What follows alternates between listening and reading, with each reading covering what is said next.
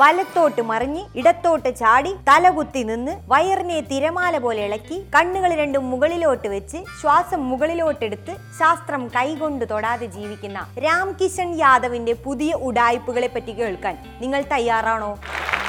രാം കിഷൻ യാദവ് എന്നൊക്കെ പറഞ്ഞാൽ നിങ്ങൾക്ക് കൺഫ്യൂഷൻ അടിക്കും അല്ലേ? ബാബാ രാംദേവ് എന്ന് പറഞ്ഞാൽ പിടികിട്ടുമല്ലോ അല്ലേ? പിന്നെ അല്ല, നമ്മുടെ രാജ്യം കോവിഡ് വ്യാപനത്തിൽപ്പെട്ട് ചക്രശ്വാസം വലിക്കുമ്പോൾ അതിനിടയിൽ ഇത്രയും മുതലെടുപ്പ് നടത്താൻ വന്ന രാംദേവേട്ടനെ അറിയാത്ത ആരെങ്കിലും ഉണ്ടാവോ ഈ രാജ്യത്ത്? ഇല്ല.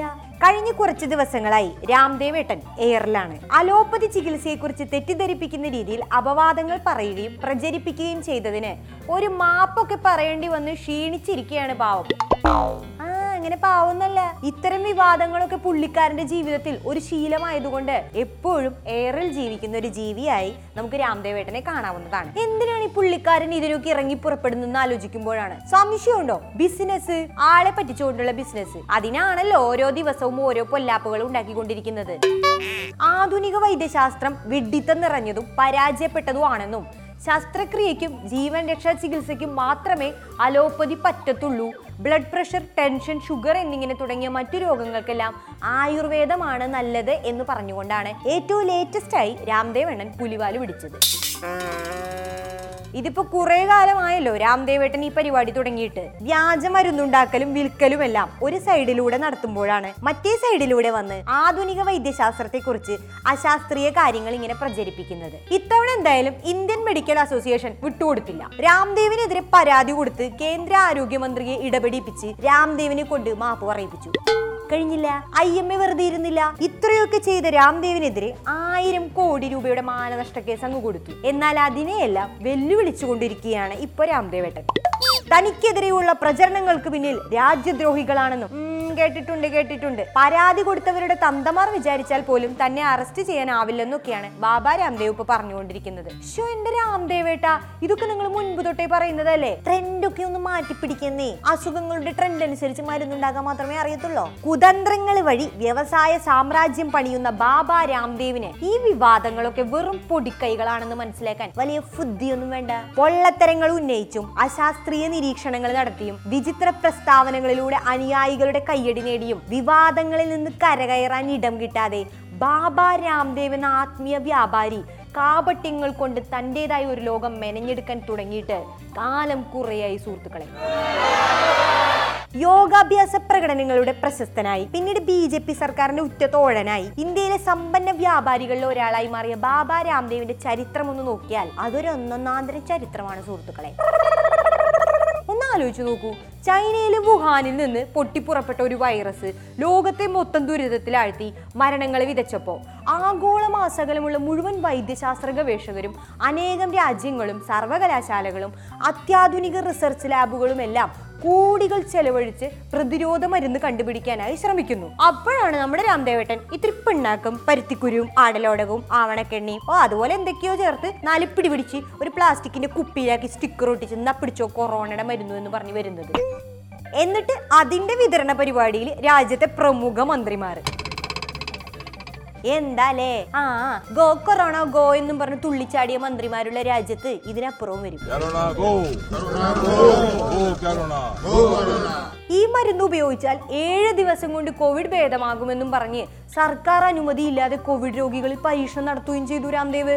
അതിന്റെ പേരിൽ രാംദേവിനെതിരെ കേസൊക്കെ ഉണ്ടെങ്കിലും ഇപ്പോഴും ആ കൊറോണിൽ എന്ന മരുന്ന് ആമസോണിൽ വിറ്റുപോകുന്നുണ്ടെന്നാണ് കേട്ടോ അടുത്തിടെ വന്ന റിപ്പോർട്ടുകൾ പറയുന്നത്. നിരോധിക്കേണ്ട മരുന്നിന് ലോകാരോഗ്യ സംഘടനയുടെ അംഗീകാരമുണ്ടെന്നും പറഞ്ഞാണ് രാംദേവ് മരുന്ന് വിറ്റുകൊണ്ടിരുന്നത്. എന്നാൽ ലോകാരോഗ്യ സംഘടന കൊറോണിൽ എന്ന മരുന്നിനെ കുറിച്ച് കേട്ടിട്ട് പോലും ഇല്ല എന്നതാണ് സത്യം. അതിന്റെ വസ്തുതകളുമായിട്ട് IMF രംഗത്ത് വന്നപ്പോൾ പിന്നെ പ്ലേറ്റ് മാറ്റി. ഇന്ത്യയുടെ GMP സർട്ടിഫിക്കറ്റ് ആണ് പോലും കിട്ടിയിട്ടുള്ളത്. മാധ്യമങ്ങൾക്ക് മുന്നിൽ പോലും വന്ന് ഇങ്ങനെ നുണ പറയാനുള്ള ആ മനോധൈര്യം സമ്മതിക്കണം. യോഗയുടെ പ്രചരണത്തിന്റെ ഭാഗമായി പതഞ്ജലി എന്നൊരു ട്രസ്റ്റ് തുടങ്ങിയിട്ട് പിന്നീട് അതിന്റെ ഭാഗമായി സോപ്പ്, ചീപ്പ്, കണ്ണാടി, ബിസ്ക്കറ്റ്, നൂഡിൽസ്, ജ്യൂസ് തുടങ്ങിയ സകലമാന വസ്തുക്കളുടെയും നിർമ്മാണത്തിലേക്ക് കടന്നയാളാണ് രാംദേവേട്ടൻ. അങ്ങനെ പതഞ്ജലി എന്ന് പറഞ്ഞൊരു കടയൊന്നല്ല രാംദേവേട്ടൻ തുടങ്ങിയത്, ബിസിനസ് ശൃംഖലയാണ് മക്കളെ, ബിസിനസ് ശൃംഖല. ഇനി സീരിയസ് ആയി ഒരു കാര്യം പറയട്ടെ, ഇന്ത്യൻ ഭൂരിപക്ഷത്തിന്റെ വിശ്വാസപരവും രാഷ്ട്രീയപരവുമായ താല്പര്യങ്ങളുടെ ഇടനാഴികളിലൂടെ എങ്ങനെ ഒരു വ്യവസായ സാമ്രാജ്യം വളർത്തിയെടുക്കാമെന്നും അതിനുവേണ്ടി എന്തെല്ലാം ചെയ്യണമെന്നും ബാബാ രാംദേവിന് കൃത്യമായി അറിയാമായിരുന്നു. പലപ്പോഴും മണ്ടത്തരങ്ങളെന്ന് നാം വിലയിരുത്തി തള്ളിക്കളഞ്ഞ ബാബാ രാംദേവിന്റെ പല പ്രസ്താവനകളും അദ്ദേഹത്തിന്റെ താല്പര്യങ്ങൾക്ക് കൂടുതൽ വളം വെക്കുന്നതായിരുന്നു. എന്താ ശരിയല്ലേ? പെൺകുട്ടികളെ ബലാത്സംഗം ചെയ്യാതിരിക്കാൻ യോഗ പഠിപ്പിച്ചാൽ മതിയെന്ന തിയറിയൊക്കെ ഉണ്ട് കേട്ടോ രാംദേവേട്ടന്. വിദ്യാഭ്യാസ സിലബസിൽ യോഗ ഉൾപ്പെടുത്തണമെന്ന് രാംദേവ് ആവശ്യപ്പെട്ടത് തന്നെ ഈ കാരണം പറഞ്ഞിട്ടായിരുന്നു. മാത്രമല്ല 2019 ലോക്സഭാ തെരഞ്ഞെടുപ്പിൽ കോൺഗ്രസ് തോറ്റുപോയത് എന്തുകൊണ്ടാന്നാ വിചാരിക്കുന്നേ? രാഹുൽ ഗാന്ധി യോഗ ചെയ്യാഞ്ഞിട്ട്. ആ രാംദേവേട്ടൻ പറയുന്നുണ്ട്, എന്റെ രാഹുൽജി നിങ്ങൾ ഇതുവരെ എന്നിട്ട് യോഗ ചെയ്യാൻ പഠിച്ചില്ല, മോദിജി യോഗ ചെയ്യുന്നത് കണ്ടില്ലേ, നിങ്ങളും യോഗ ചെയ്യൂ എന്നാണ് രാംദേവേട്ടൻ പറയുന്നത്. യോഗം അല്ലാതെ എന്ത് പറയാ? കശ്മീരിൽ പ്രശ്നങ്ങൾ ഉണ്ടാക്കുന്നവരെ യോഗ ചെയ്യാൻ പഠിപ്പിക്കണമെന്നും അവർക്ക് നൽകാൻ കഴിയുന്ന മികച്ച ചികിത്സ യോഗയാണെന്നുമാണ് 2017 ഇന്ത്യ ടി വി കോൺക്ലേവിൽ രാംദേവ് വന്നിട്ട് പറഞ്ഞിട്ട് പോയത്. യോഗ നന്നായി അറിയാവുന്നവർ ഒരിക്കലും തീവ്രവാദ ാവില്ലെന്നു രാംദേവ് പറഞ്ഞു.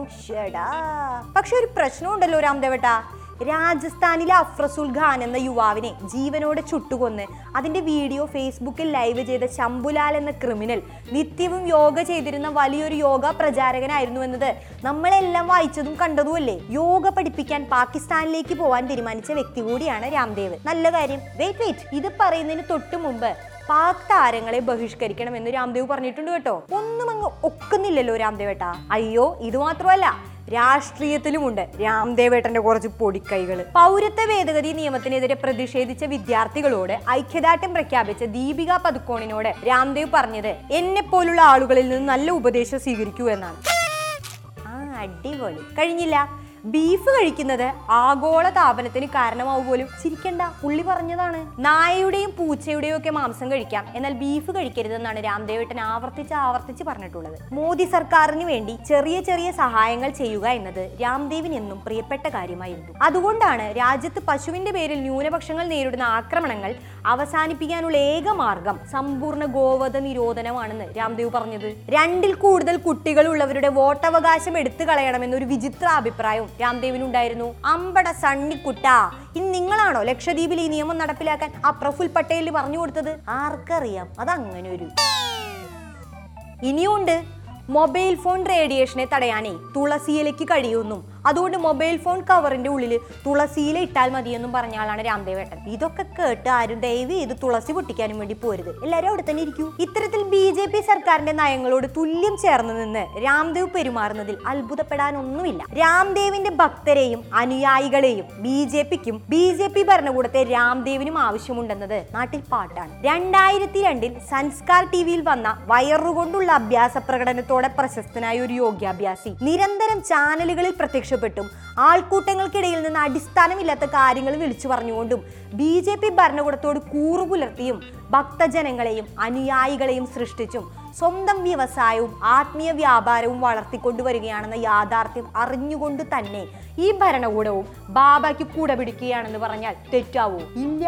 അപ്പൊ ഈ എപ്പിസോഡ് നിങ്ങൾക്ക് ഇഷ്ടപ്പെടുകയാണെങ്കിൽ ലൈക്ക് ചെയ്യുക, ഷെയർ ചെയ്യുക, സബ്സ്ക്രൈബ് ചെയ്യുക. പോയച്ചു വരാം.